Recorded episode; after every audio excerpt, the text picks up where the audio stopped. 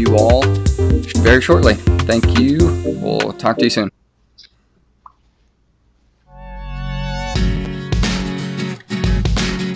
Make sure today that you leave this place knowing that you are saved to the glory of God. Thanks. that one I'm going to choose. If you believe that, friends, you don't know the gospel. Is that the wonder of the cross is that no one gets injustice. If you if you end up under the wrath of God, it is because you've rejected his provision for you and you are justly punished for your sin. I think to what the scriptures teach. I think the Bible does teach that God desires the salvation of all men, that he has provided uh, for uh, the, the salvation of all men. And therefore, anyone who, who ends up under the wrath of God, it is because they have rejected his provision for them. And they are justly punished for their sins. The question my... that for, seeks to provide an answer to this question for whose sins did Jesus die? The extent of the atonement asks the question for whose sins did Jesus die? There are only two answers, two possible answers to that question.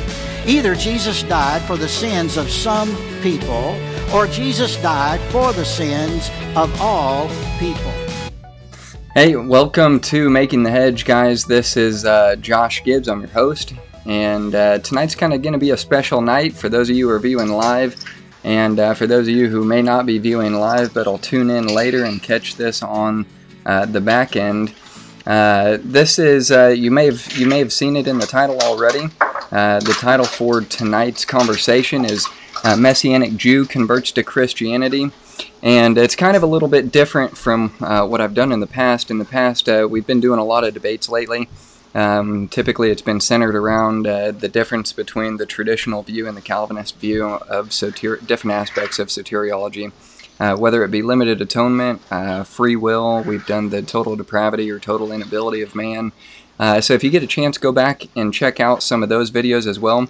Uh, but I would ask if you, uh, if, if you would, if you're viewing this, to like and subscribe and share this video so others can see it as well, and we can get the material out there. But um, tonight we've got a really, uh, I think it's a pretty cool story. I haven't heard the whole thing. I've just heard bits and pieces, but um, I've got him up on the screen with us now. His name is Ethan in English. So Ethan, welcome, man. Thank you. It's uh, it's good to be here by the grace of God. Absolutely. Sweet. So um, now let me ask you this: It's going to be real light tonight. It's I mean it's not really the debate format where we're you know trying to um, it, get both sides of of uh, I'll prove my point, you prove prove your point, now let's prove each other's mm-hmm. points wrong and who, see who wins the debate. That's not what it's supposed to be. We're just going to have a, a light discussion, get to know each other a little bit, and talk and uh, there's not a set timeline. But whenever we feel like we're done, we'll just wrap it up and and hang it up. But uh, anyways, I do appreciate you coming on tonight. I know that you um, you were actually on a flight uh, earlier today. You actually you t- you tweeted me and said, "Hey man, I'm getting on a flight," I'm, and tweeted me a, an answer back to a question I sent you. And so I appreciate that. By the way, welcome and thank you for uh, taking the time after you know a, a, full day of travel. Like everyone knows that that's not the most fun thing to do. So absolutely, yeah, no, it's it's definitely a, an, an, honor to uh, be able to share my testimony uh, because I, I, I believe firmly that uh, regardless of, of of what soteriology that we ascribe ourselves to, ultimately uh, we preach Christ crucified and our, our lives are the, uh, the, the the things that we can see uh, here to prove that we are walking with the Lord, and, and, and to be able to share that with others, I, I hope and I pray that uh, you know, the gospel is is preached at least in their conversation, because that's really that's all what's worth talking about. In, in the yeah. end, is talking about Christ crucified and and just how he died for all of us uh, so that we can uh, be forgiven of our sins by his grace. Amen. And that's that's what's so important to me. Well, we can agree on that. So, uh, and I plan on getting into some of those finer things if we have time. If not, that's that's there's nothing wrong with that. I just kind of want to hear your story and go from there. Oh, sure. So, now before we get too much uh, in depth into this, guys, um, I'm going to play a video. This is something that actually came across my YouTube feed and uh, I want to share it with you all. Just just one interview that this guy did. Um, and uh, really, what it is is it's it's a Jew in Israel who takes questions from people who want answers from a Jew that they don't understand. So, um, in this case, people were sending in questions to him um, on who is Jesus to you. That was the question. So he would go around and he would actually interview Jews. And he, he, he went to Palestine and he interviewed um, some Muslims and asked that question Who is Jesus to you? Uh, so that's the question, and uh, I'm going to play this video for you guys, and, and, you'll see some of the answers. This is from an Orthodox Jew. Uh, I don't know, uh, maybe this is something, Ethan, that you can clear up for us what the difference between an Orthodox and a Messianic Jew is um, after we come back from this video. So let me transition to this, put it up on the split screen, and we will get her playing here. השאלה הראשונה זה מי זה ישו בשבילנו, בשביל היהודים? איזה עמדה יש לו? ישו נולד לאימא, נוצרי, לאימא יהודייה, mm-hmm. או בעיקרון יהודי, mm-hmm. ו... והנוצרים לקחו אותו כ... כמנהיג שלהם. אוקיי. Okay. הם טוענים שהוא לא נולד מאימא בכלל, הוא כאילו... מאבא, כאילו אבא שלו אלוהים, אה, כן, כן, נכון. אה, אבל אוקיי. אנחנו יודעים שהוא נולד כן מאבא. אוקיי. אה, מאיפה אנחנו יודעים בעצם? זה מובא בתלמוד הבבלי. אוקיי, מה כתוב? שמי התעברה. כתוב שם מי התעברה, אני לא זוכר בדיוק את השם. אם תרצה, אני... אוקיי. יכול להיות יוסף, כי היה לו בעל יוסף. אני לא זוכר ממי התעברה. בסדר, גם אני לא מומחה בזה. אוקיי. אבל אין לו, יש לו עמדה ספציפית ביהדות, נגיד באסלאם, יש לו עמדה ספציפית כפרופט. את תורת ישו אני לא מכיר, אני לא יודע מה העמדה שלו לגבי היהדות. אוקיי. אוקיי, ואני מניח למה הם שואלים, וזה למה אנחנו לא מאמינים בישו כהמשיח. אתה יכול לדבר על זה. למה אנחנו לא מאמינים שמה? שהוא המשיח. למה כן? למה שנאמין? מה, מה, מה ההסבר שהוא כן המשיח? אני לא יודע, אני לא נוצרי, אני יכול להסביר לך, אבל יש להם בטח סיבות, אבל למה הוא לא? אוקיי, נוכל, אני אוכל להתווכח איתך שתגידי לי את הטענה שלך. זהו, אני לא יודע מה הטענות, אין לי מושג. אה, צריך ל... אני צריך להכין מראש, סורי. סורי, נוצרים, אין לי מושג. אמ, אה, אבל לפי, יש, אה, כאילו, למה הוא לא? כאילו, מה צריך להיות? שהוא יהיה משיח? או שמישהו יהיה משיח? הוא לא משיח. אוקיי. עכשיו... הטענה שלהם שהוא משיח, אבל יכול להיות בגלל שהוא הוא, הוא לא נולד מאבא, כאילו ישיר מאלוקים, אני לא יודע. זה... לא, אני יודע שהוא בא באמת לחם, הבית של יסי, יס, יס, כאילו מהבית הנכון, וחוץ מזה, לא יודע. אבל זה לא מדבר לגבי היהדות, זה לא המשיח. זה לא המשיח, אז מי המשיח יכול להיות? אנחנו אף אחד לא יודע. מי שיודע, מי שיודע לא אומר, מי שאומר לא יודע. מה זה אומר? מי שיודע... כן, אבל מה הפירוש? הוא לא אומר, הוא לא מגלה. מי שיגיד לך שהוא יודע, סימן שהוא לא יודע. אה, אוקיי. אז אבל לא, אני בתור יהודי, אני תמיד חשבתי שיש, כאילו, המשיח חייב להיות X, Y, Z. לא, לא, אף אחד לא יודע. אוקיי. אז איך נדע שהוא פה?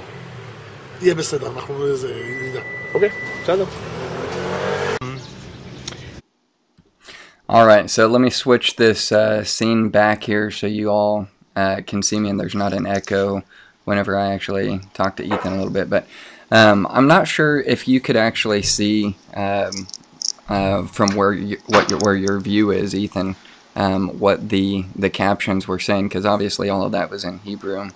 Um, but uh, it sounded like you were uh, kind of tracking along and understanding what they were saying. Do you speak Hebrew? Uh, yeah, I do. Um, I wasn't able to see it, so I pulled it up on the uh, the live stream so I, I could read the read it. And uh, fascinating because this is a perfect example of uh, the scales over the eyes yep.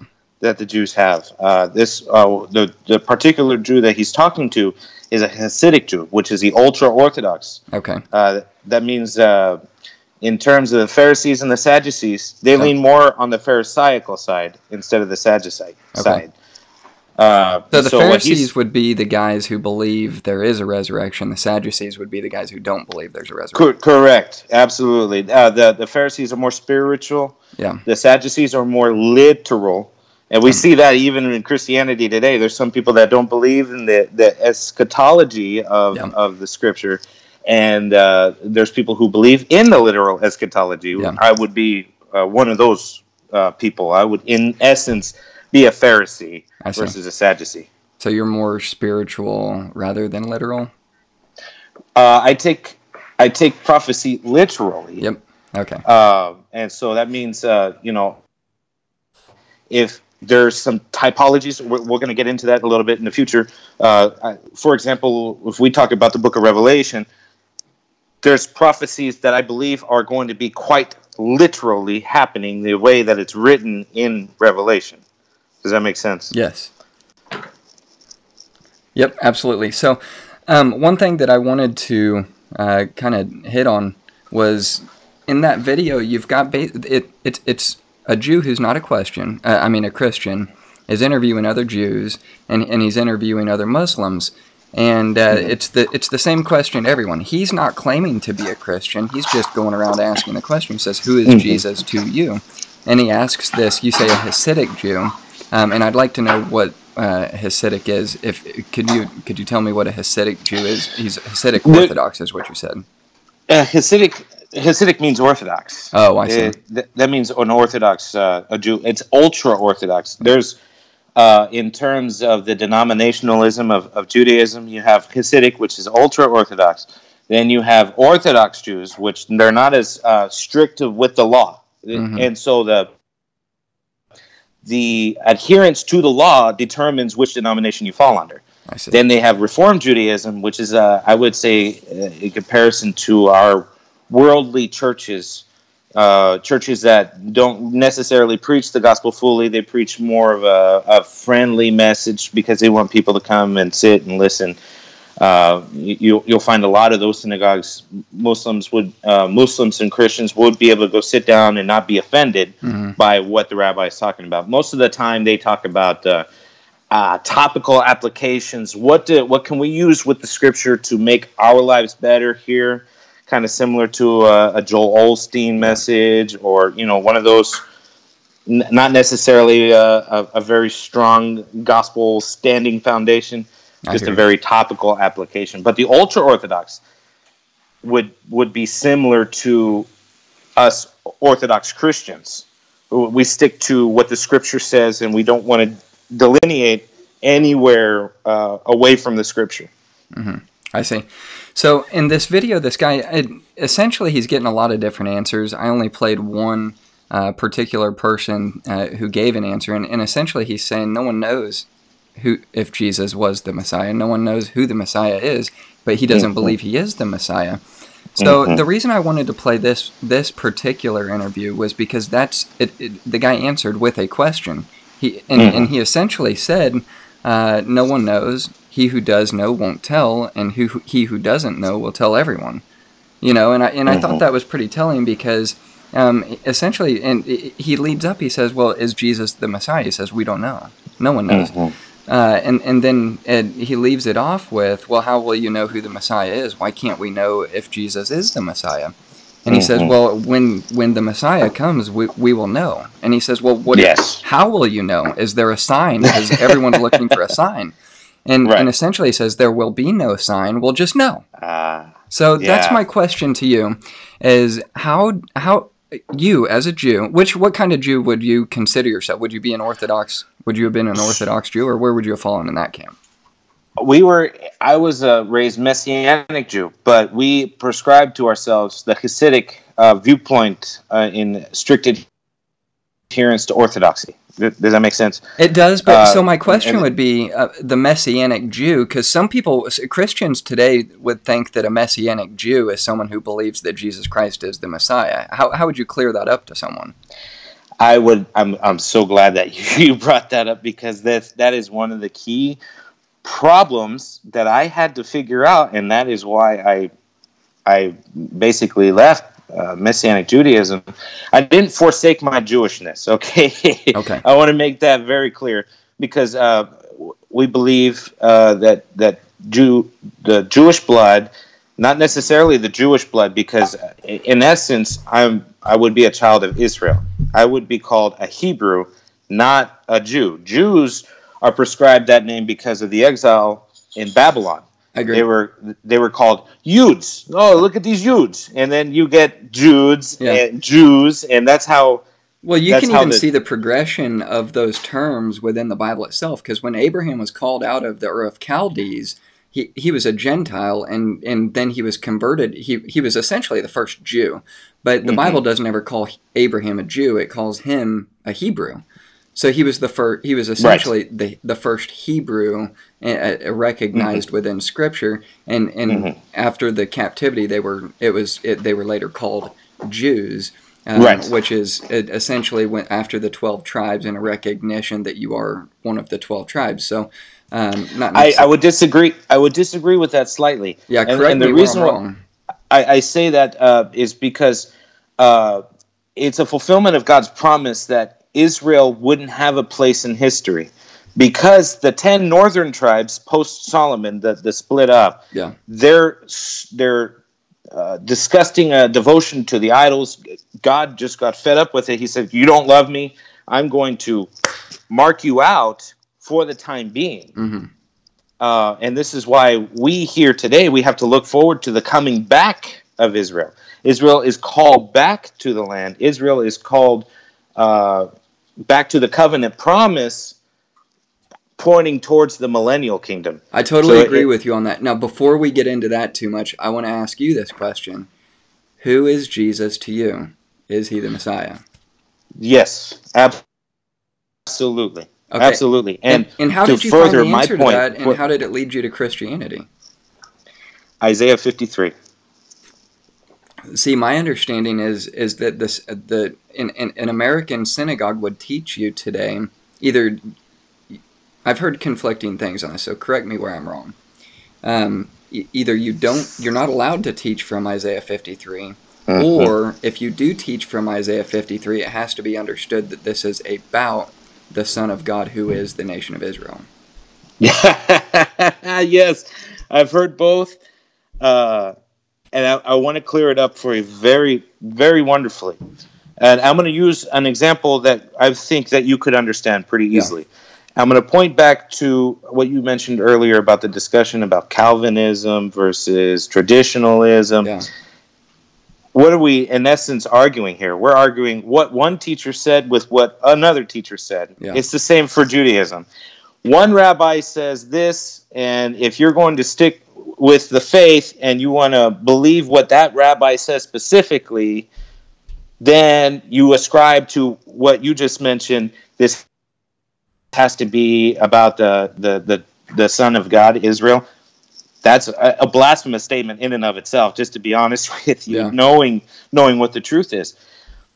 But what really fascinated me was the perspective of uh, 53, Mhm. the pierced one yep, uh, Christ was pierced for us. It, it's a historical uh, completion uh, between the Old Testament and the New Testament. But when Christ says, Eli, Eli, my God, my God, why have Yeah. you forsaken me?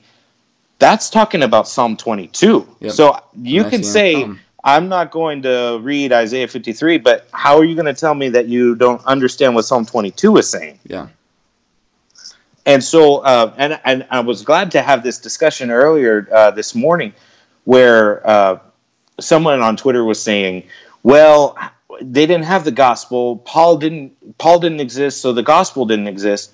But Paul taught from taught the gospel from the scriptures, and in Paul's time." They only had the Old Testament Yeah. written down. They didn't have the epistles for formally put together. We we both know that the canon wasn't put together until uh, uh, Constantine, the the official canon that we see today. Well, that's arguable, but uh, maybe we can maybe maybe I can agree with you just for just for argument's sake. But I- Just for argument's sake, absolutely. Well, I didn't say I didn't say that scripture like the epistles didn't exist then. Uh, there there's been proof uh, based off of Right, right, Dr. John Barnett's research on Revelation. He says that that book, in particular, uh, was taught so much by the first century church that if you gathered together the collective of all of the notes uh, letters written about the sermons and the copies of the sermons, you can virtually trans- transliterate the ex- the entire book of Revelation before the destruction of all of the Bibles Yeah. that happened uh, under one of the uh, the Caesars. Yeah. Well, I can't remember who it was. but- Um, I think it would die. Diodicius. yeah, Di- Dionysius. Yeah. Yeah. Or. Mm hmm But Absolutely. so here's what I would say, and, and so that would get into the textual criticism side of the argument, because Right. uh, arguably the external evidence would be what is the Greek uh, evidence for the Book of Revelation, and and most scholars Right. would say, well, the external evidence is so scarce and minute that you have to turn to the internal, which is what you're referencing, the lectionaries and the various versions um, that were uh, that were Latin copies, they were Ethiopic copies, they were they were all over the place.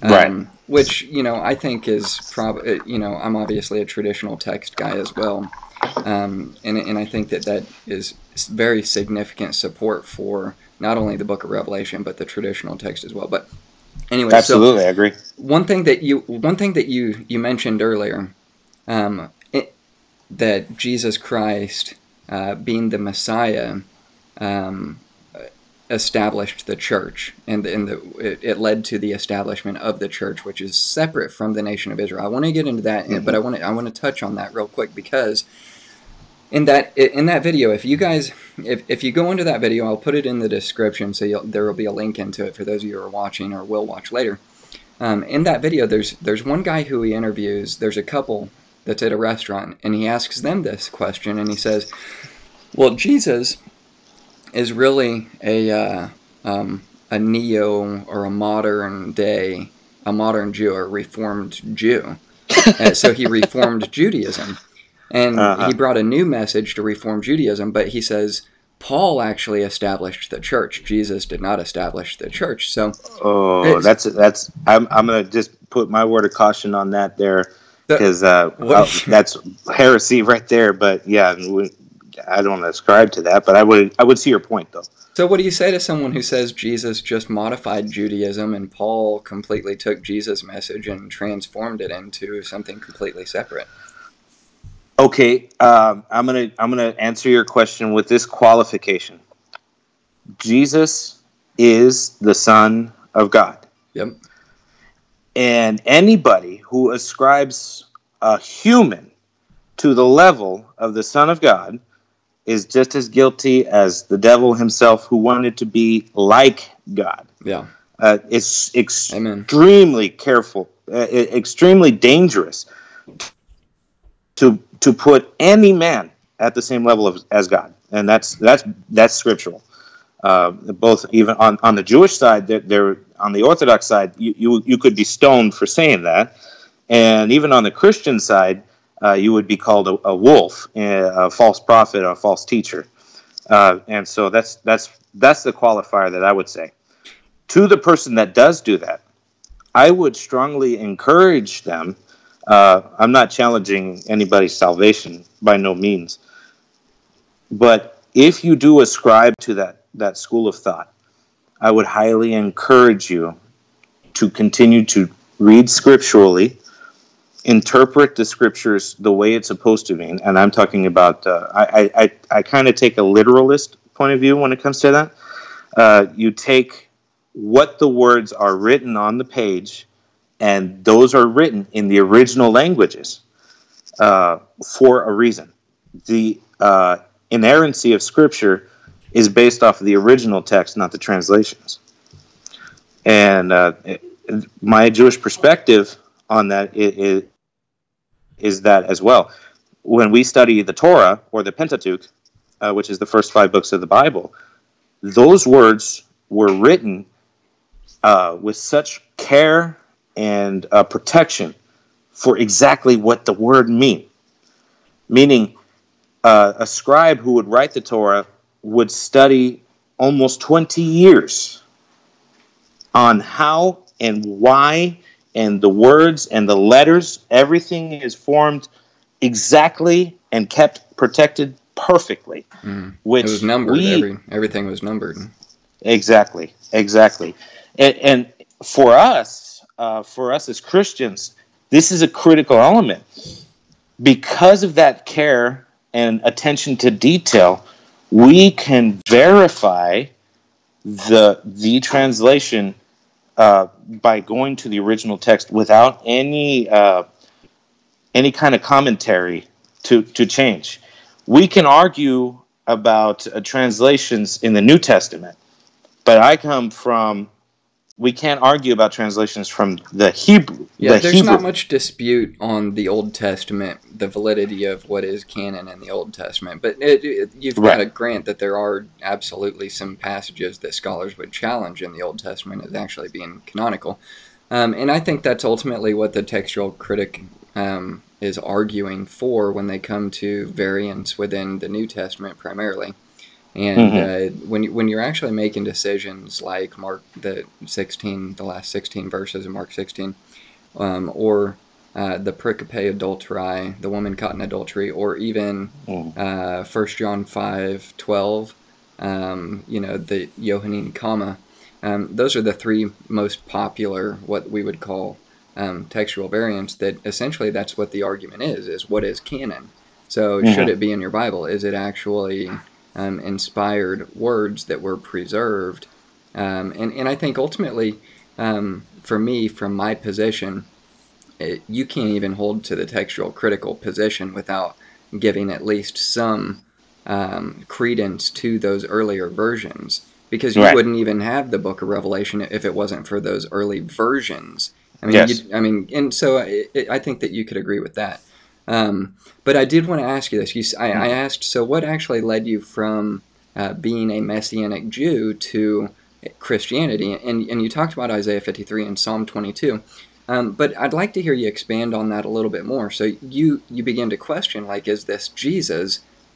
Um, Yes. I'm I'm taking it from that. Yes. But, but what actually led you to become a Christian? Oh, okay. So let me. I'm going to answer it with with a little bit of a story. Uh, I was raised as uh, as a Jew, so I went through the Orthodox process as from a, a school boy to my bar mitzvah at 13. That means I have successfully completed at least 12 years of study. To that point, well, you would say 12 years. It, in reality, it's more like seven because you start at five and you go to 12. And then at 13, you present yourself ready. You study the scriptures. You're a man at that point, right? Exactly. That's that's when they believe that you've reached that age of cognizance. Uh, I would tend to have to agree because at that point you know your left hand from your right, Yep. and that's what's that. It, it's a beautiful picture in and of itself. Jonah, and Nineveh. Uh, yeah. Exactly, exactly. Uh, so I'm going through the process uh, at this time, thinking, my God, I have to do this, I have to do that, I have to stand up, I have to sit down, I have to bow, I have to look a certain direction, I have to eat a certain food, I have to wear the certain clothes, I have to do this and I have to do that, and I have to do it absolutely perfectly in order for God to even look at me hmm and and, and give me uh, that salvation. And I I fell, I fell, uh, I fell hard. Uh, I sinned against God. I uh, I broke uh, I broke the law when it comes to uh, you know premarital sex when I was a teenager, and I said you know I was studying to be a rabbi Mhm. at that time. So I said, "Oh my God, I, how, how am I supposed to even serve God if I broke the law so bad that I don't even think uh, that God would save me?" You know. So I went through a really dark time, a really depression time because I was the, the weight of the law on my heart was pushing me to the point of total annihilation. There was no hope for me. And then uh, I was also raised, uh, and this is why I say there's a there's a component in Messianic Judaism that we have to understand as Christians. Some sects, it's very individual. It depends on who the rabbi is and their interpretation of what the scripture says. But the sect that I grew up in taught a different Jesus. It taught a false Jesus. He, it taught that Jesus can't forgive you unless you follow the Torah, which is the Judaizer perspective Yeah. that we read about in Galatians. And so I'm I'm absolutely hopeless. I was taught never to read the New Testament without the rabbi being there because only his interpretation is the interpretation that we can follow. Yeah. It doesn't that sound awfully similar to like a Calvinism Oh, or an Arminian? it's it's exactly the same way because you, you think I have to be this in order to get that, and that is absolutely I would agree. That's work salvation. I think we can both agree on that. Yep. That doesn't save. Yeah. But I opened up the New Testament and I read Matthew, Mark, Luke, and John consecutively Mhm. from the Jewish perspective. And I was just uh, amazed at the amount of love that this Jesus that I was told to mark out on my Bible. Yeah. We would take a pen and we would mark out the name of Jesus on the Bible. Believe that that is that was blasphemous to the utmost. Mhm. But it, it, it showed me that I, I didn't know what I was talking about. So that that happened about when I was 20, 20 years old. And so I'm I am curious. Who is this Jesus? Um, what which one has the most originalist? You know, going back to that denominationalism, finding the most authoritative person to follow, to get behind, to to to trust, so that I know that I'm going to be right with my Lord. Um, and that's also a very bad view. But at that time, that's what I was going through, and uh, I kept falling. I kept sinning, and I, and, and I was like, oh, I, I what I keep I'm trying to do what you want me to do, Lord, but I keep sinning, so I can't. I'm never going to get your salvation. That was my that was my mindset until um, one day I was listening to uh, a John Mac- uh, a John MacArthur sermon, and I know there's going to be some opinions out there about He's John a MacArthur. lordship salvation fella. Absolutely, absolutely. The um, and I would tend to agree to an extent, and I will elaborate later. But just the perspective on Matthew seven, when uh, in that day Jesus says, uh, "They will approach me and say, Lord, Lord, did we not cast demons out in your name? Did we not prophesy in your name?" And Jesus says the words that all Christians should fear: "Flee from me, for I did not know you." The um, that really woke me up. Mhm. It woke me up because my understanding of what the Scripture says is you can't confess Jesus as Lord unless you know that He is Lord. Mhm. So it was it was an interesting kind of conundrum inside my head trying to figure that out until I realized exactly what the, what the purpose of uh, or what the actual interpretation of that is.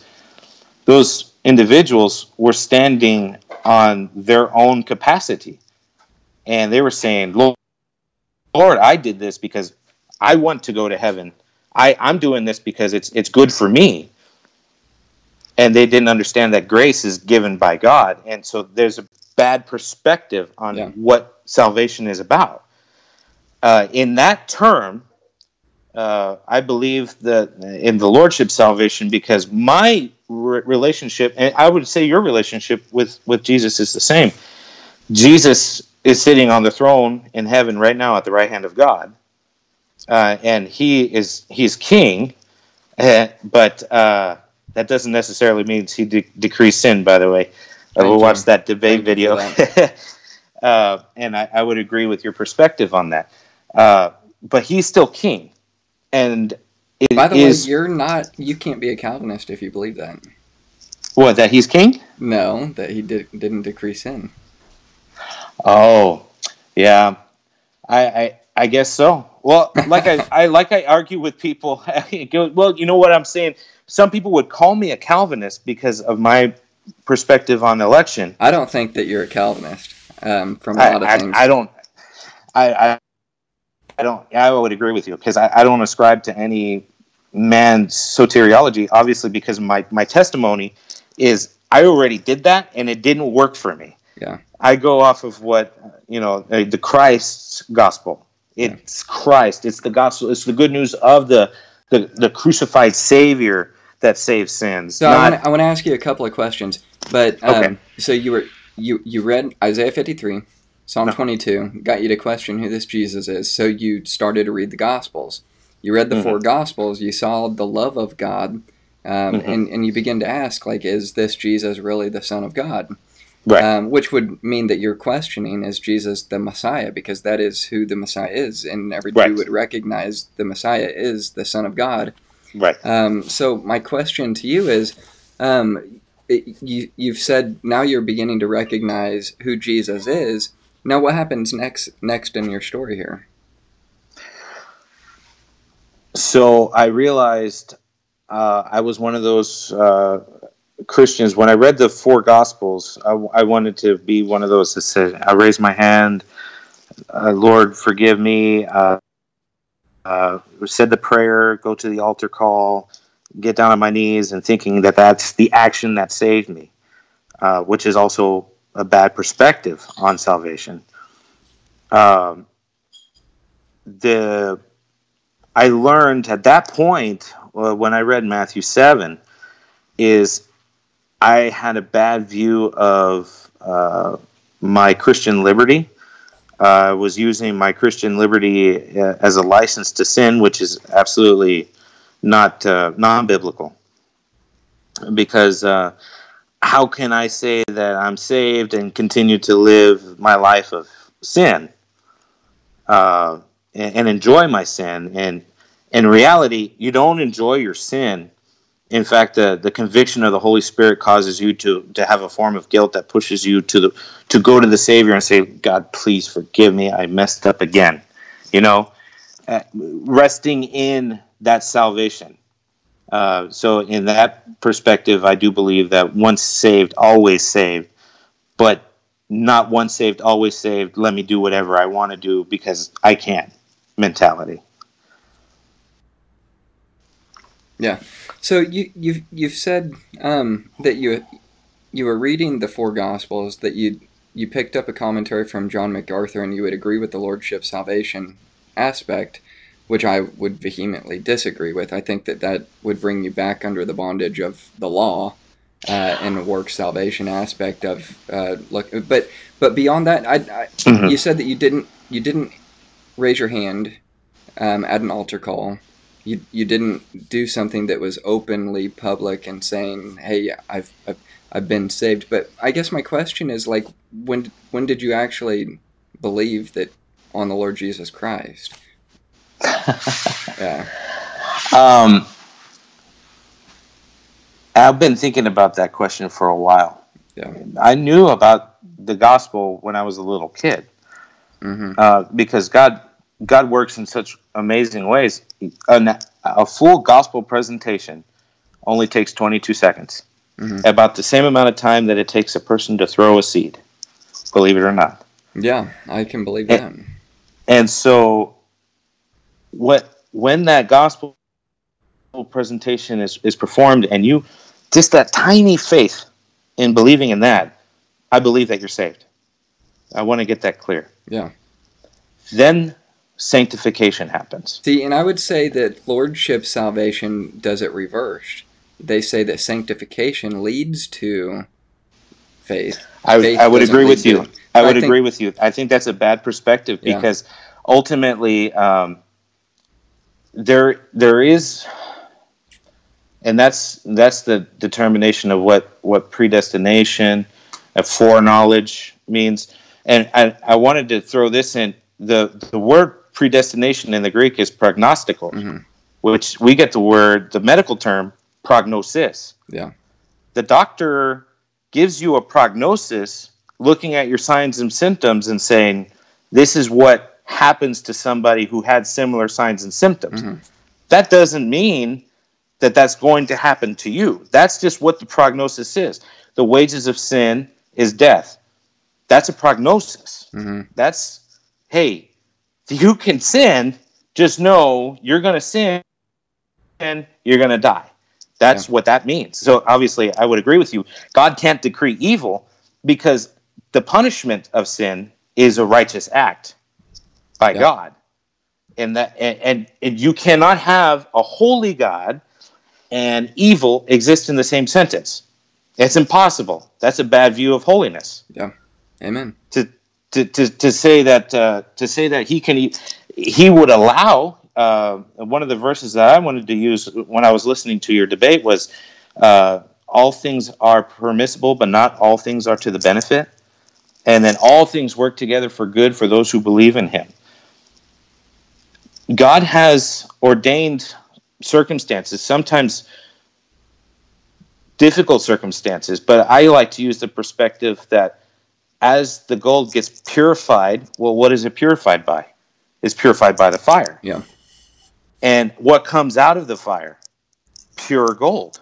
Mm. And so that, in a way, everything has to go back to glory, glorifying God.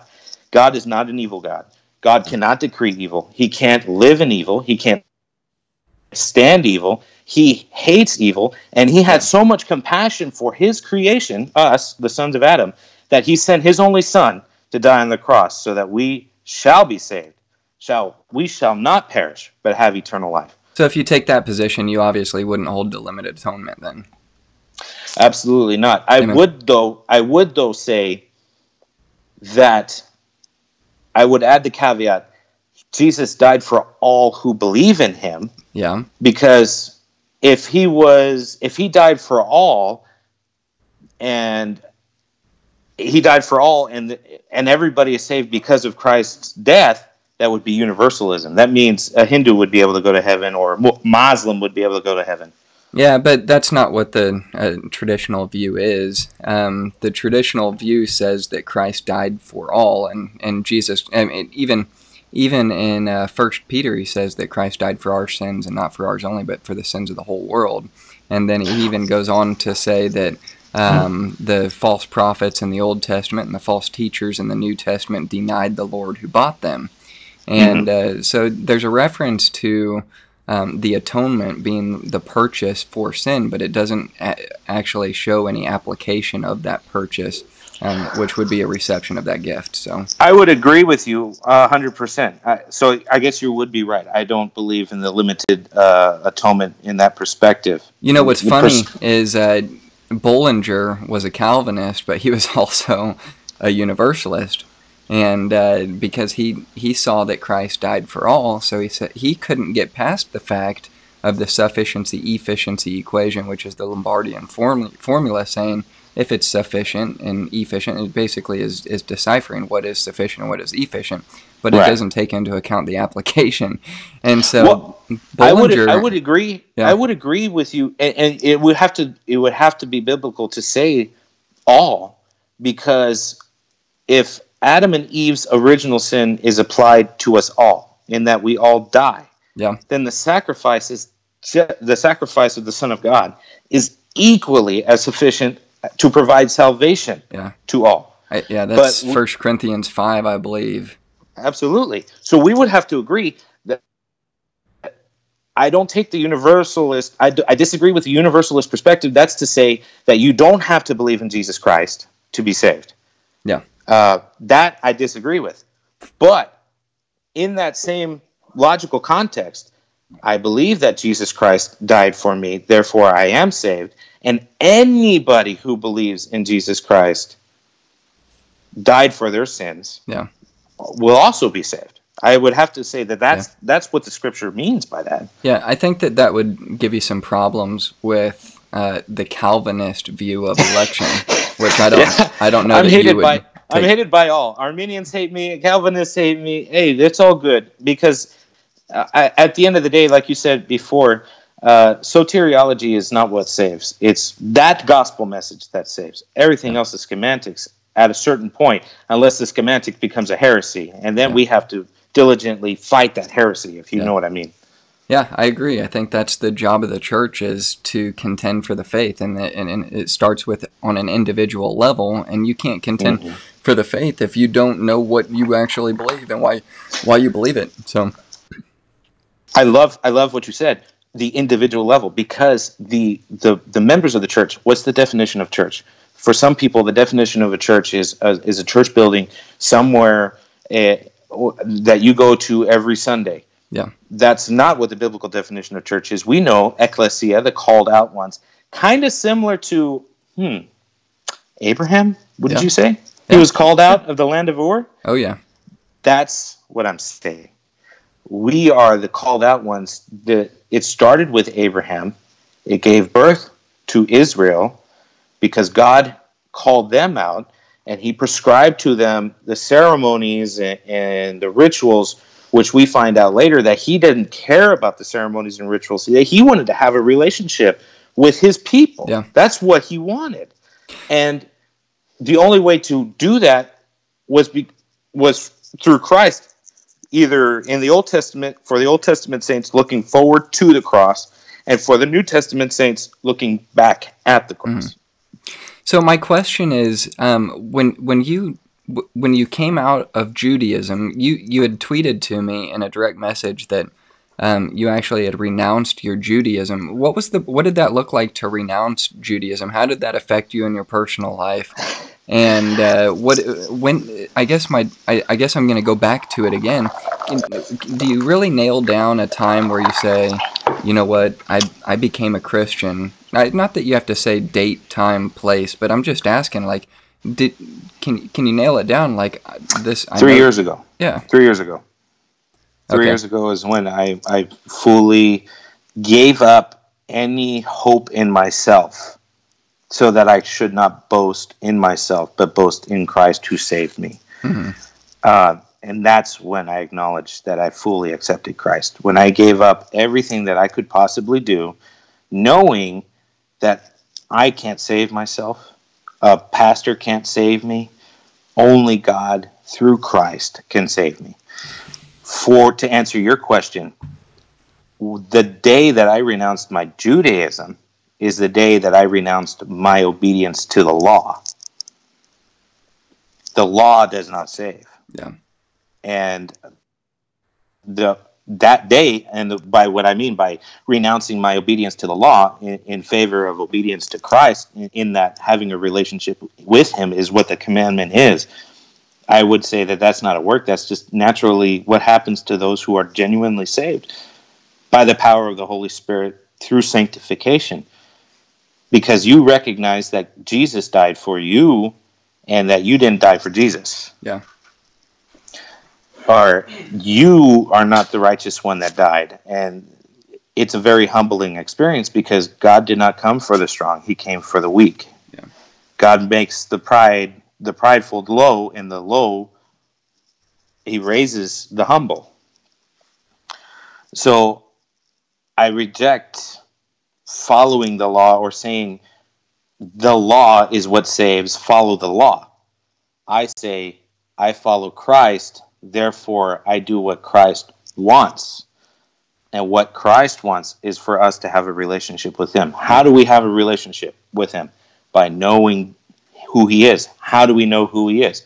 By reading the Scripture. Amen. By by allowing the process of sanctification to change us in Romans 12, 1 and 2, a creation of a renewed mind post salvation. I Yeah. want to I want to make that clear. Yep. Post Thank salvation. you. Thank you for clarifying. Because I was going to say, I can see the tendency when you said I subscribe, I would sub- subscribe to MacArthur's Lordship Salvation. To me, immediately in my mind, I said, well, you're coming from a Jewish background of obviously works salvation, and Mhm. and you're you're recognizing that that's not going to save you. But you're in my mind, I'm going, listen, man, you're going from one works program to another. Right.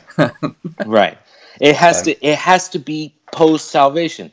I'm of the uh, impression that the Holy Spirit, this flesh, uh, and we learn about it in Romans seven. Paul says, Yeah. "I don't do what I want to do, and I do what I don't want to do." Yeah. That perspective is, I have two principles. That's not the two will theory. It's two principles. I it's have a two flesh nature. I would call it two natures. You've got the old Two man natures, and the new- exactly. The old There's man pr- is your sin nature. The new, which is present with you in this body, which Paul Right. even says, uh, "The good that I would do, I, I don't do. The the the things that I want to do, I, I can't do because wherever this Right. body goes, evil is present with me." Absolutely. Until you're- that glorious day that we're we're reunited with Christ with that glorified body, we're going to be fighting this sinful nature until that very day and we look forward to that day, brother, don't we? Yeah. we just Amen. I can't wait until we don't uh we we finally get to do what I know our spirits want to do and that's just to glorify God. Now let me give you the prognosis for that. Because you're in Christ, you will be conformed to the image of his son, which is Right. R- Romans chapter 8. Right. Absolutely. So I don't know if you see predestination in the same way that I do. I mean, I would say that um, you're you're not predestined to either get saved or predestined to go to hell. Uh, that's double predestination, which is a double-willed God. But that you're predestined in Christ. All those who come in Christ, who become in Christ, are now predestined. That this is where Christ is going. You're now in Christ. You're going with Him and you're going to be conformed to the image of his son, which is that glorified body that you're talking about. I, I now I would ask you this be, because um, the Calvinist would say that that's the golden chain of redemption that um, those who he foreknew, those who he, he predestined to be conformed to the image of his son, um, and those whom he glorified, those he also justified, which they would call the golden chain of redemption and the fact that um, you were chosen to be justified, to be predestined to be. It, and so, um, really, it comes down to your definition of foreknowledge. Um, so, I, I think that you and I would see it the same way, but I'd like to hear from you both, uh, rather than I, I, I absolutely agree with you. I, I, I would be a liar if I said that uh, that you could do anything to put yourself uh, right with Christ. We would have to rely on the sanctifying of the Holy Spirit after you've been justified by the sacrifice. Um, the concept of the faith, I think, is where we would disagree. But in a way, I think we would because you, you can receive faith before regenerated, uh, the regenerating um, or a renewed mind. Amen. Uh, I agree with that. uh, I would use and, and I use Rahab the harlot as the prime example of this. Yeah. She wasn't a Jew. She wasn't an Israeli. Uh, let me let me just I I don't want to call it Jew because I Jews didn't exist then. Yeah, but Right. for the sake of those who are watching, Right. The, so she wasn't a part of the nation of Israel, yet she believed in the God of Israel. She did, but but the big question is in Hebrews 11, where she's even mentioned, and she's the great great great great great great grandmother of Jesus Christ Himself.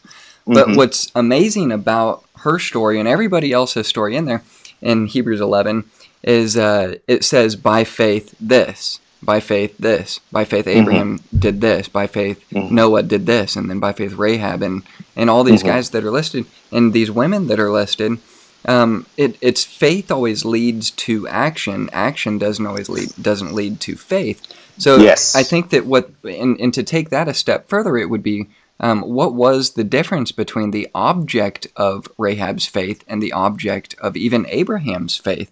Was it was it simply faith in? I, I would I would simplify it this way without making it confusing. I would say they had faith in a promise. They had faith in a promise. They had faith in a promise. Right. And that promise is what they put their faith in. And obviously, Job would predate any one of those. And Job even Right. said that um, his Redeemer lives, and someday that Job Right. even knew that he would have a new body.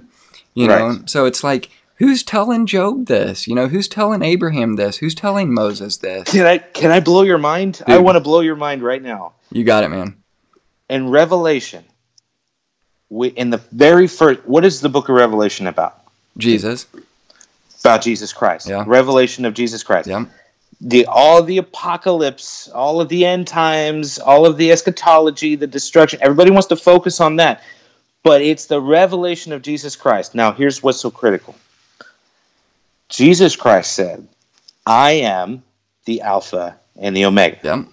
Do you know what that means? The beginning and the end. Right. If you look at the Hebrew, and I encourage you to do this, I really do, you're going to have your mind blown by this. The Alpha and the Omega is the first and the last letter of the Greek alphabet. Right. The Hebrew alphabet is Aleph and Tav. Yeah, I, I, I wish I had a little script uh, because I usually draw. I teach Sunday school and I draw it. In the Genesis 1 1, it says, Bereshit ha Elohim, Seven words. in the beginning, God, Elohim, plural. So th- we already have a, an establishment of a Trinitarian Well, just in the first. that's arguable because the the even even even Jews. uh, If if any of you go and listen to that video, there's one Jew who actually actually references the Talmud, And in the Talmud, they say that Jesus Christ is part of the divine council. The divine council could be, there's many references to the divine council as As- Elohim as well. But Elohim, in and of itself, is the plural use of the word God. Amen. Yeah. Agreed. Okay, it's the plural. So even if you say the divine counsel of God, that's a plural. That still acknowledges the plurality Yep. of what Elohim is. Yeah. But what's fascinating is if you look at it in the Hebrew, after Elohim, you have Aleph and Tav. Hmm. That's Okay. interesting. I've never I've never seen that before. when you look at it, you'll see the Aleph and Tav, and you'll know that in the beginning, when Jesus says, I am the Alpha and the Omega, the first and the last, you'll see it in the Hebrew. Now, remember what we talked about earlier. Each letter in the Hebrew writing of the Torah, and I would prescribe uh, this as well Talmud is commentary. Right. Torah is Torah. Yep. So I always lean on the Torah, not what the Talmud says I agree with you. the the Torah itself shows Aleph and Tav, and if we're reading with that open eyes, with eyes that see and ears that hear, we know that the God that walked with Adam and Eve was the unrevealed Jesus Christ. Well, take that a step further. In the book of Hebrews, chapter 1, it says that Jesus Christ formed that creation in the beginning. Exactly. Wait a minute. You know what? I I had taught that to the youth group one time, and we had we had uh, we had some um, some adults in there as well, and the adults were like, because I said God spoke it, Jesus Christ formed it, the Holy Spirit spoke life into it, yes. and it's like, yes. wait a second, can you say that again? I'm like, I mean, you'd never heard that before. I mean, but uh, you know, until you really think about it, like what you just presented to me in the Hebrew, um, and in Genesis one, which by the way is seven words in Hebrew, and in in English it's ten words. So it, it ten being the number of it, it would be the number of the Gentile, seven being the number of the Jew. I don't know if you get into that side of it, but The seven. Uh, that's numer numerology. Yeah. seven is uh, Number of perfection. completion. well, three No. is completion. It depends on yeah, you get It depends on Yeah. yeah. but yeah, Yeah, and Jesus is the son is the eighth one. Uh, he's the beginning, the new beginning, Right, and new the eighth number eight is the the eternal. That's why some people say uh, that you have the sin of the infinity. Uh, yeah, it I just mean, starts over. eh, you know, I'm, I'm into that kind of stuff Yeah, too. Anyways, so I wanted to ask you a question. This is something that um, that I, I think it, there can be some clarity on it from a guy who actually came from Judaism to Christianity. What are you? So there's two things I want to get at before I forget both of these questions. I want to I want to present them both to you so you can hear them and then come back to them in whatever order you want to. The first question I would ask is before we go to the next topic. Um, if you've got some Jews uh, who follow the religion of Judaism, and you have one message that you can get across to them that Jesus Christ is the Messiah, the Son of God, how would you present that to them in, in a convincing way? And number two is um, how would you explain to the Christian the difference between Israel and the church? Because I think those are two conflicting things. You've Yes. got the Jew Yes. who doesn't recognize Jesus, and you've got the Christian who doesn't recognize the Jew. Mm-hmm. Absolutely. Um, let's let's let's go with the, the the difference between the church and Israel, and this is very critical because there's two elements that have to exist. The church represent, and I'll use uh, an Old Testament verse to or passage to to to back this up. The church is to Enoch as Noah is to Israel. And in order to understand what I'm saying, you have to have a pretty good view of eschatology. Now let me stop you there real quick because Enoch uh, Enoch obviously was translated before the wrath of God was poured out in Noah's Yes. time. And uh, Right. what's significant about Enoch even is in Genesis 4:26 it says and men began to call on the name of the Lord. In Genesis Right. 4:26. So it, it, there's a lot of there's so many things that you can look at before that point of what was the relationship man had directly with God up to that point in, in, in calling on the name of the Lord. But what is the name of the Lord? That's Jesus. So Exactly, Here's my exactly. next. here's my next point, uh, or, or or question, I guess rather, and and and um, what you're referring to is the typology of Enoch being the church. He's obviously he was translated out. Uh, and, and he walked with God, and he was not, for God took him. And then you've got Noah, um, who represents his his family, is essentially Uh-huh. all that's saved. He got on a note. Ba- uh, he got on a boat based off of the promise that God had told him. He moved by faith to build the the boat, knowing that judgment was coming. That judgment um, would be now. Let me let me ask you this: Would that judgment be the great white throne judgment, or would that judgment be uh, the wrath of God poured out on Israel in the great tribulation period and the preserving um, ark, getting the nation of Israel through that wrath? Or where do you go with that typology and that eschatology? that is a, that is the the latter. I, I lean on the latter because there's the millennial kingdom that's coming in the future. Yeah. In that day, they will call upon the name of the Lord. We know what the name of the Lord is. That is why. Can you say it for our Jewish friends? What? Oh, Yeshua Hamashiach, Amen. or Jesus the Messiah. Yeah. Um, the uh, Is Jesus the Messiah for a Christian? absolutely. Amen. Absolutely. Oh, absolutely. I cannot. You, uh, What do you say to Jesus- someone who says Jesus is not king? Jesus is not the Messiah. Jesus is not the Lord of a Christian. He's simply my Savior. my heart, my heart breaks for them because either they're ascribing to a doctrine of demons, and they have not fully heard an accurate portrayal of the gospel, which we understand in Romans ten: faith comes by hearing, and hearing comes by the word of Christ. The word of Christ. Um, if they're not hearing that, that's why we have a, a, a very important role in going out and preaching the gospel to the, to the nations Yeah. because that's that's what saves. But for the person that doesn't want to ascribe to the the kingship of Jesus, they, they want to say, well, Jesus died on the cross for Israel only. No. Jesus died on the cross for all. Didn't we just say that earlier? Yeah. He, he died for all. So then obviously he's going to be your Lord too. Amen. Lord to the Jew, Lord to the Gentile. There's no such uh, divination between the two. But to answer your other question that you mentioned earlier, how do I accurately and faithfully present the gospel to a Jew? It would just to to say that Jesus loved you uh, and he he died for your sins, went uh, was died and was raised by God, so that you shall not perish but have eternal life. Romans ten nine. That I, I stick to that religiously. The scales over their eyes can only be removed by God. We saw that with Paul. Now let me let me stop you there. Can There they be is- lifted by God when the gospel is presented to give them the opportunity to hear and believe? Absolutely. I would absolutely agree with you. So if you're going to present the gospel, but for those people that do present the gospel to them, you say, "Well, Jesus is going to die. For, Jesus died for your sins, went uh, and was raised by God." If they don't accept that, you already you planted that seed. Okay.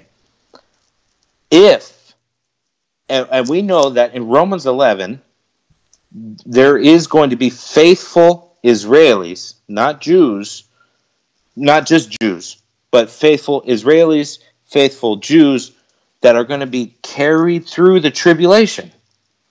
Carried through the tribulation.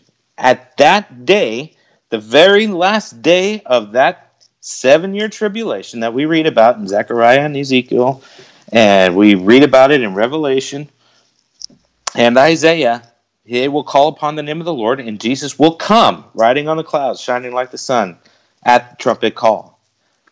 Uh, and that would be the establishment of the messianic millennial kingdom. Yeah. And that is what a messianic Jew looks for. That's the difference. Yeah. They're looking for the kingdom. But they, They- believe that they're still looking for the first coming and not the second. Exactly. That's the danger. Which would That's lead you to believe that in in Revelation. Well, where does it? Where where's the reference that? Um, I think it's First Thessalonians or Second Thessalonians one, or it, I always get it confused. Where it says that um, um, there'd be a great delusion that would even deceive the very elect. That elect would be a reference to Oh, if- the nation of Israel. If if they could deceive the elect, if it could deceive Yeah. the elect. And the reason why that that's so critical is because once secured with the Holy Spirit, nobody can take you out because the Holy Spirit is eternal. Yeah. It's an eternality behind it. And so it's going to, and we're looking at it uh, today. I'm one of those people that believe in eschatology so much because I'm looking at the fulfillment of the prophecies today. We're seeing the fall. We're Yeah. seeing the the road being paved for the Antichrist to come. And I gotta say, there's many people that are going to fall for it, and that would fulfill Jesus' prophecy. Where he said, "Many will go through the gates that lead to damnation, but few will come to me."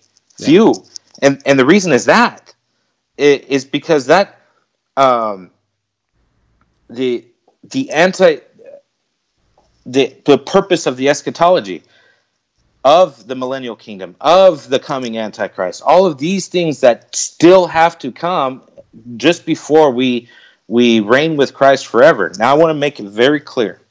I want to make it very clear for everybody to understand. If you are in christ today you will reign with christ in that millennial kingdom. And, and I think it's First Timothy four that says, "If we suffer with him, we shall also reign with him." So Exactly. Is is that a conditional uh, reference to an inheritance that uh, your reign is conditional to your suffering? So there's some Christians who just say, "You know what? I'm saved. I take it, and don't ever suffer for Christ." Um, so that that would- would be something that I would ask you is. Would you say that that reign is absolutely guaranteed without any reference to service for Christ? I would I would have to say so because that's what God's promise is. And I'm not going to call God a liar. Uh, for some, there is a persecution, there is a suffering. Uh, otherwise, why would the martyrs die for the name of Christ? Uh, there's so many martyrs. There's martyrs even to this day. There's Christians in the Middle East that are getting their heads chopped off by ISIS.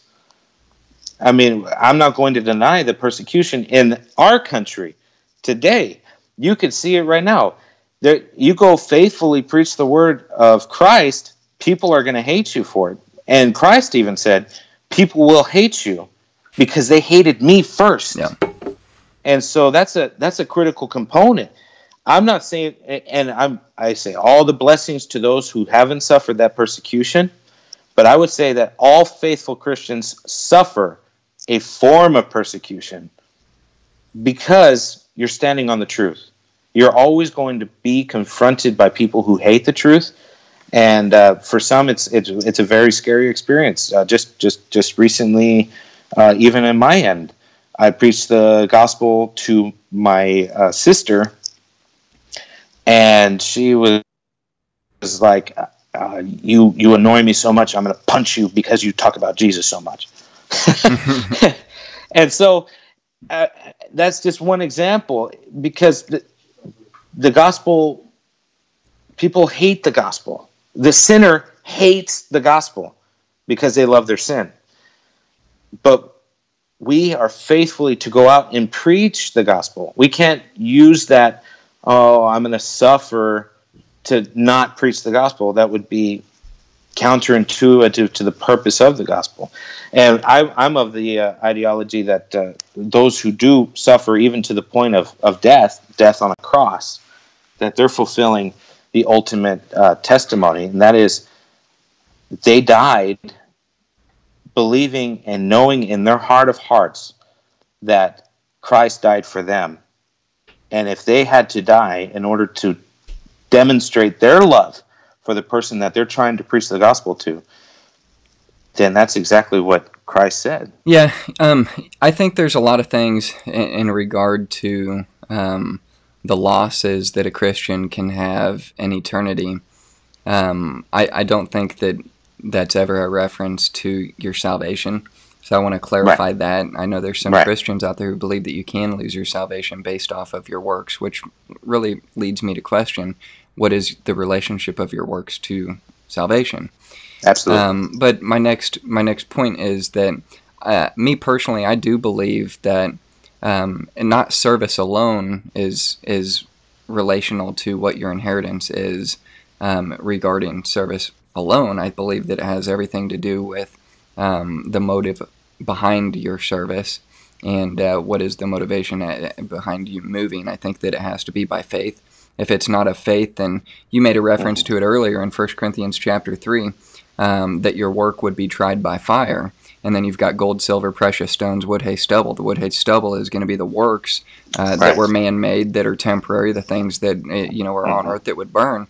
The eternal things would be the things that uh, are, just get purified when they get heated up. And for the Christian, I think this. Um, I think that that picture of of uh, Shadrach, Meshach, and Abednego uh, back in Daniel, those guys, I believe those guys are a picture of the Christian going through the judgment seat of Christ because you've got fire there, and you've got some things Uh-huh. being burned up. Now you've got what what is the bondage uh, of these guys? What bound these Uh-huh. guys? That that was that that was burned, if, and but yet they were Mm-hmm. freed, and yet the fire and the smoke didn't even touch their clothes, and, Yeah. and Christ is in there with them. Yeah, exactly. That So- I was about to say. How how many people were in there? Yeah. Yeah. because there was four, and because Christ was in there with them, that they said that the fire was so hot that the person who threw them in died because they got too close to the fire, Yeah. and that uh, that's just an amazing, amazing typology. But not just a typology at that point. That becomes a prophecy a, a, a, a very clear picture that we look at and we say that's exactly what's going to happen what exactly what you what you just mentioned So um, I would I'd, I'd use that to transition to um, something that I'm sure is, precious and dear to your heart. Uh, I'm not sure if you want to share it. Just tell me if you do. If you don't, um, I would just ask you this: we, What were you flying back from? Where were you flying back from? Why were you on an airplane this morning? And was it good or bad news? And and uh, what the outcome of your that situation was? i would love to tell this story How about Um, it, man? Yeah, yeah, yes. Last week, uh, I've never, I have. Okay, my dad's Puerto Rican. Uh, I never got to go to Puerto Rico to see my grandmother, ever. Uh, he has some bad memories over there. He never wanted to go. Uh, he never wanted to go back and visit, and so he robbed uh, his mom, my grandmother, of an opportunity to meet me in person.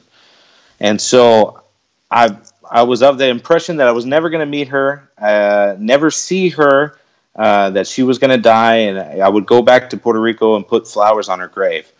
Uh, but last week I received a phone call from him, just in tears. He said, "Son, uh, she's about, to, uh, Abuela's about to die. I, I, she's never met you. I, if yeah, if you want to come, come, and I'll help pay for you to come." And so I, and then he said, "I, I gotta go." and so I'm like stuck thinking because I have a lot of animosity in my heart for my my father for doing that to me because I never got to meet her and uh, I talk to her on the phone all the time so I know her voice and I know her love from what she talked to me about. But it was just recently after I preached a sermon on going and preach the gospel with boldness right? Uh, on Romans chapter 10 uh, how wonderful are the feet of those who bring good news. And I incur- I challenged the church that I was preaching, said, uh, you know, go out, go preach Christ crucified, preach Romans ten nine to to everybody because that's the gospel message and that's the gospel message that saves. And don't be afraid of of being hated. Don't be afraid of I can't go do this because I don't have the money. Don't be afraid of anything. And I was waiting for that that time for that to just to just happen. So I get the phone call and I call my wife and I say, "Hey, uh, I just got a call from my dad. He said uh, Abuela is passing away. Uh, should I go? Should I go to Puerto Rico? I mean, that's like um, a last minute trip, you know. Like, uh, just hey, let me pick up my stuff and uh, go. I'm a truck driver, um, and so I was in Indiana, and um, I knew that I would have to hop a plane in California to get to Puerto Rico uh, because I had to finish my, my job. I had to go at least do the delivery.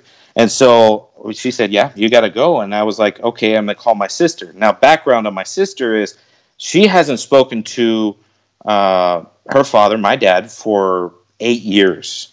Uh, s- some terrible things happened between the two of them, and they stopped talking. Uh, and there's I've been working on the, the principles because I taught another sermon just before that about forgiveness. And the importance of forgiveness and the importance of understanding forgiveness.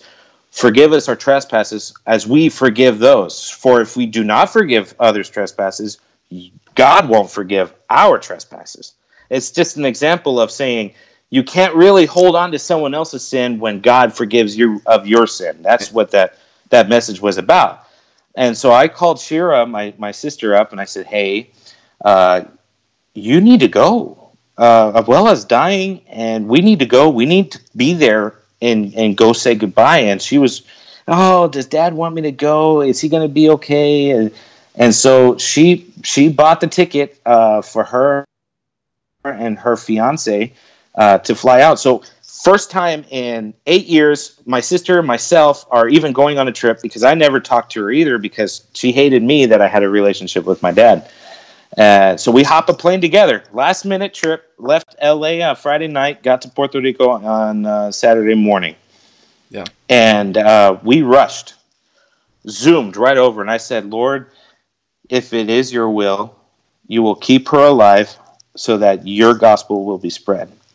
And I just kept praying that because I, I have, I knew that I needed to go preach this gospel uh, to her because uh, it was just that strong feeling. And we can get into cessationism and all that, but I knew that I needed to go do what I confessed myself to do. I'm a preacher of Christ and Christ crucified, and uh, I was I was saying, Lord, you're going to um, you're you're going to do this on your own. This is this is going to be an amazing trip. The minute we get to go see my grandmother, my father embraced my sister and asked her forgiveness for hurting her. And I was like, "Oh my, okay, here's here it is. Here's here's the first the first answered prayer that they that my father would ask her for forgiveness and just open up and because uh, he, we needed to be there to help hold him up. And i saw my my grandmother and she was on the verge of death 2 days before but she was lively that day. She was you know she saw me she recognized me. There was was great tears in my eyes, and you know she, there was a, a, pouring out of love from her to me, uh, whom she's never seen before. Um, and then later on in the day, I was able to sit with her, and I I, I told her, um, I told her uh, in Spanish, obviously, because she she uh, she doesn't speak she doesn't speak very very good English, and I told her Jesus loves you uh, he forgives your sins. Believe in His grace and that He receives you uh, in His arms. Believe in faith that He walks with you into the gates of heaven. And uh, she said, uh, she she said, yes, I believe. I believe it. I believe Jesus forgave my sins. So I was able, by the grace of God, to to do what I knew God meant for me to do, which was to preach the gospel and to be that example of what the gospel of love and forgiveness is. And my sister and my father, my father and myself, and my grandmother, uh, all were able to be comforted with the compassion that the gospel is. And um, that's why I'm living high on life right now. I am so full of energy because it was an amazing experience this weekend uh, to be able to do the will of the Father. Amen, man. Hey, that's that's pretty awesome. You can't beat that.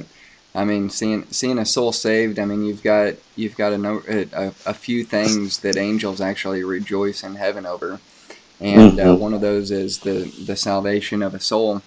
And uh, I don't think that's by accident, man. I think that it's by I think it's by persuasion and a bold gospel uh, that is that's something that um, is meant to move the heart and mind of a man or a woman to understand that that the love of God is actually um, so beautifully entailed and entwined in the cross of Christ and and that's even something that we were talking about in that debate. Um, Mhm. you, you talk about uh, the decree of evil um, in in, re- in in relationship to the love of God, and is the decree of evil the love of God? And I, I was Mhm. really trying to be as careful as I could, um, but as bold as I could to say no, they're not, and they don't originate. They, they originate from opposite ends of um, the spectrum. That Mhm. in, in the examples given was Genesis 50 and Acts chapter 4, uh, Mhm. with with Joseph and his brothers. Joseph being uh, probably the greatest type of Christ in the Bible, and then Yes. Acts chapter 4, you've got the crucifixion of Christ and and uh, men and kings and all in the nation of Israel working against Christ to bring about the crucifixion. Mm-hmm. And and I think that that shows so much that um, there is an actual will and volition of man to do what is evil without God decreeing them to do it, um, which Mhm. would mean that that God actually, in His sovereign power, has given man the ability to choose between good and evil and to bring it to pass, and uh, that's something that um, it, it, man is able to do. So I think that I think that when it comes to that, in in the in the cross of Christ, you've got evil working against good. The evil is not originating from God. The good is.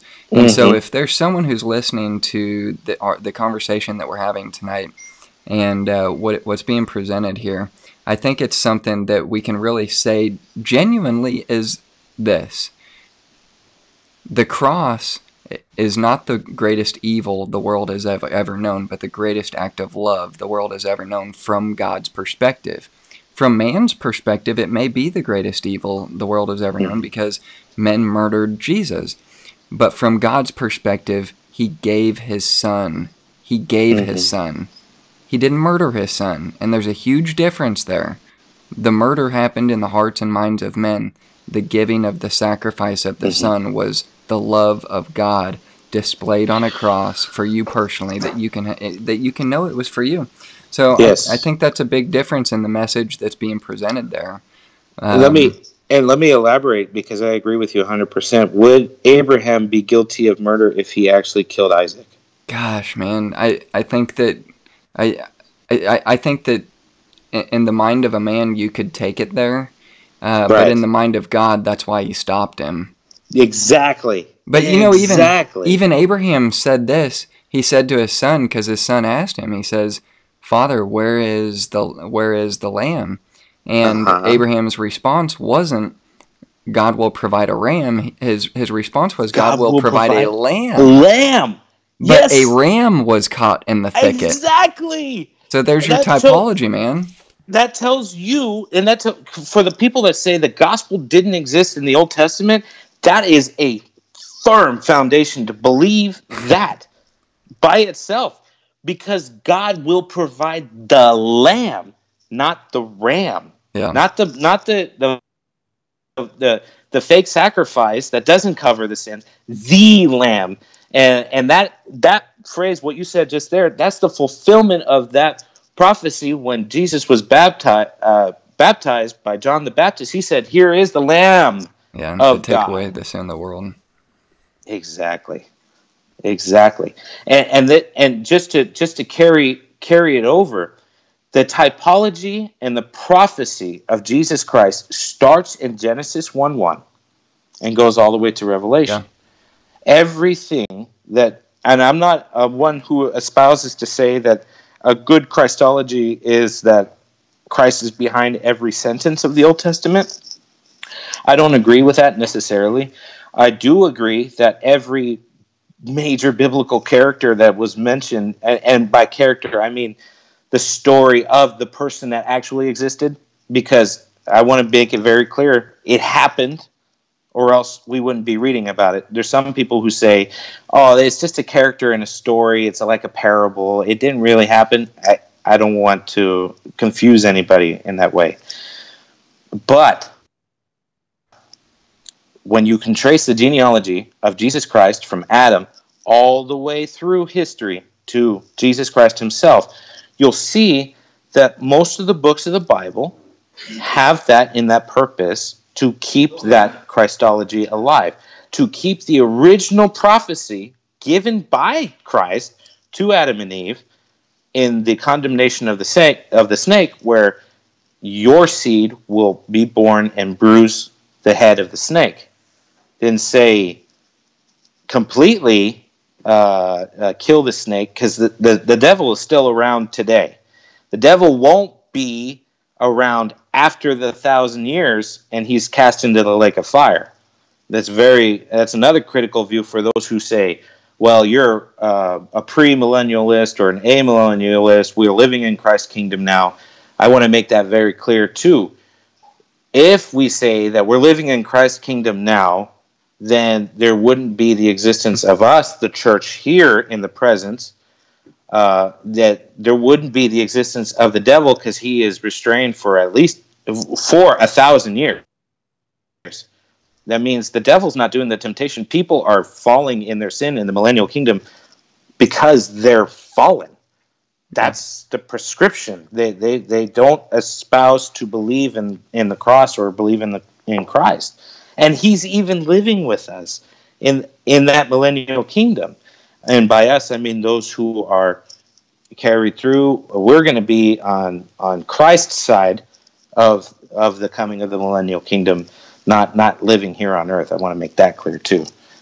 Oh dude so i would like to um, have some time to get into that stuff and, and to dive in um, and, and to really talk about it, I, it if, if you ever want to do this again i'd love to do that I would um, love to. I I would love, and, and you see, I know it's getting late for people. I could talk for hours. Dude. And my wife's over here. She's like, "Oh gosh, here he goes again." you wouldn't believe it, I... man. We've been going for an hour and a half. Um, so I, I think that when when we get together the next time, I think we can pick up at Daniel's seventieth week. So obviously yes. you've got you've got a huge differentiation here, and what you're describing can all be summed up in Daniel's seventieth week and uh, really what yes. that means for Israel, what that means for the church.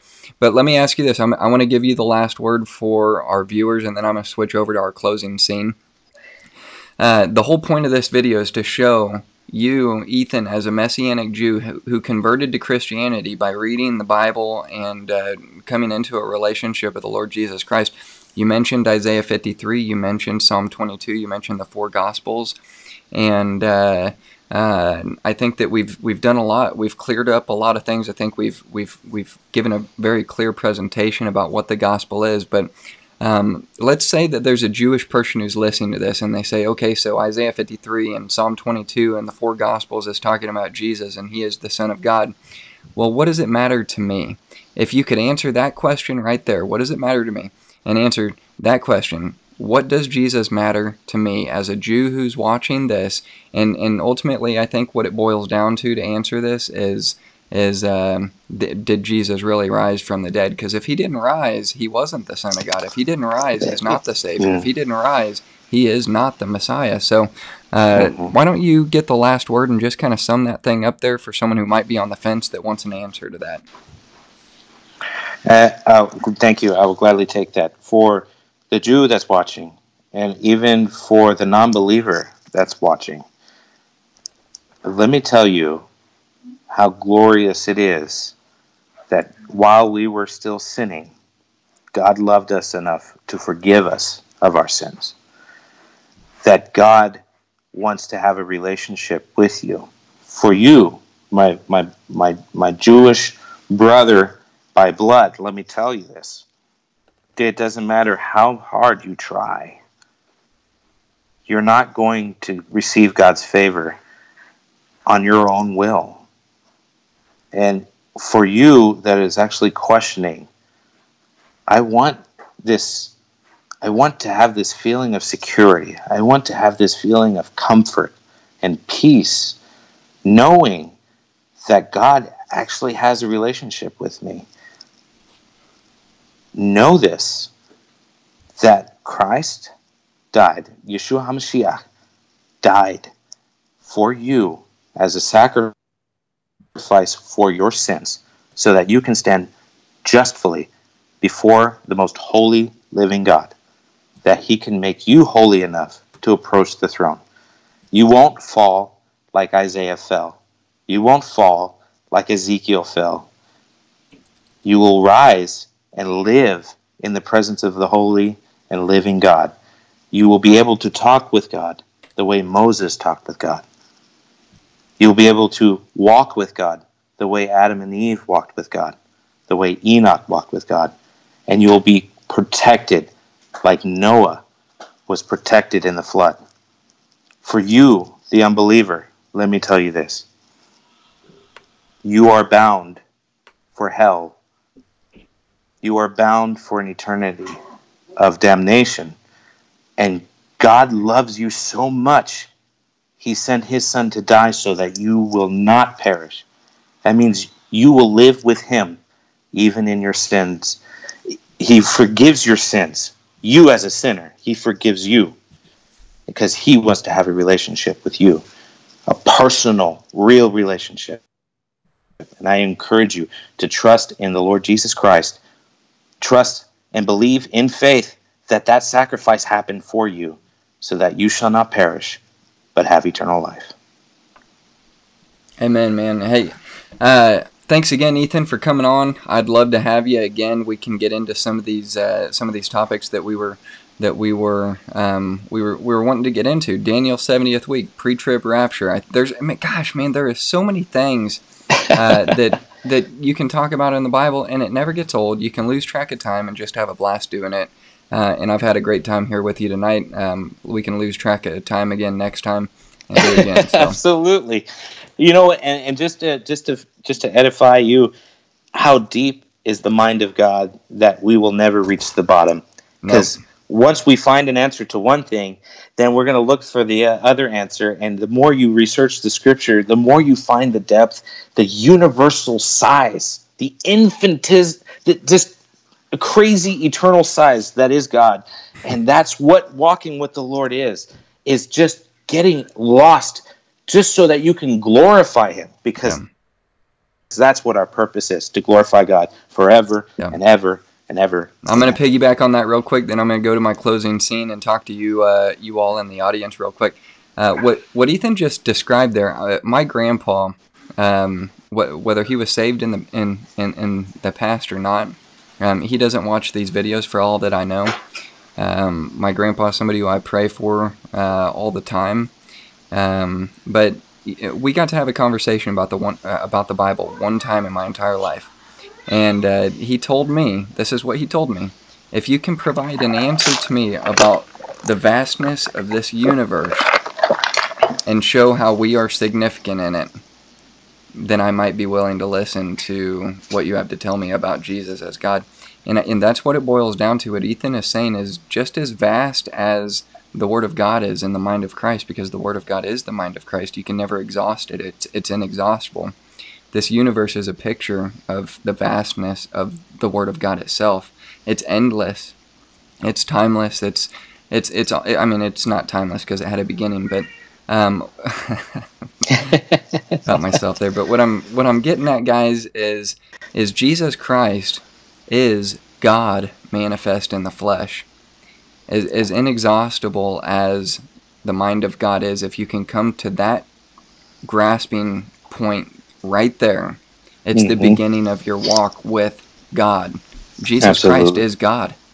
And and mm-hmm. for those of you who have never considered that, um, really look into what it means to be the Son of God. Um, Absolutely. That, that's claiming God is in the flesh, and that was Jesus Christ. And He came, He was born of a virgin, and uh, He died for you personally. He bore your sins on that cross. Ephesians 3 or Ephesians 4 tells us that He took those sins and uh, He took him to the heart of the earth, which we know is, is where hell is.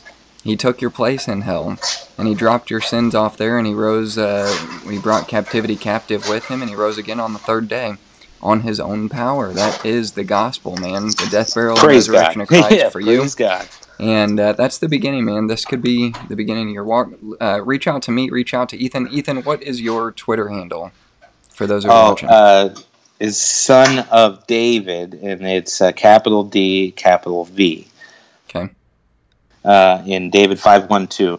Uh, you you can look at most of uh, Josh's recent uh, Twitter feeds. You'll see me there. Uh, there'll be the little the Bible with the Star of David with the cross. Uh, I'm very approachable, and I'm very passionate about about my studies, my walk with the Lord, because I I love the Lord. Uh, I love him more than I love anything else uh, in this world. I, I, would rather talk about this until the day that I die in this world. Uh, but uh, and some I'm just as fallible as anybody else. I'm going to make mistakes on Twitter, and for those who are watching, I, I might have offended. I'm sorry. Uh, I, I, get lost in my my uh, passion. but just know that I, I, I embrace anybody who confesses Jesus Christ crucified as a brother in the Lord regardless of your soteriology, regardless of your uh, doxology, unless it's a her- heretical doxology, I will, I will, I will fight yeah. against it completely. But I will be lovingly uh, uh, to you, uh, and I, I, will show you in the scripture uh, why I believe what I believe, because that's that's yeah. the baseline for what I believe. You know what I think about, is great about uh, other brothers in in the Lord, and, and from my own perspective, is you fight just like brothers.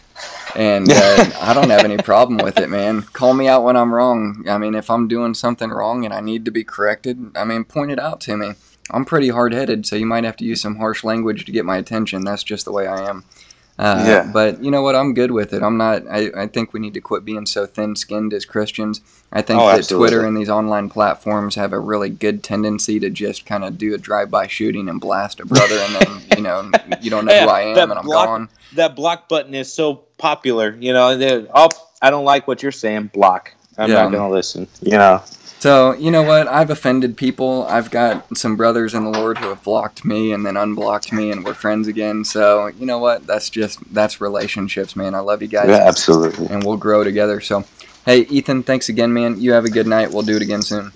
You too. May God bless you and may God bless all who are, who is listening to this. How good are the feet of those who bring good news. Remember that.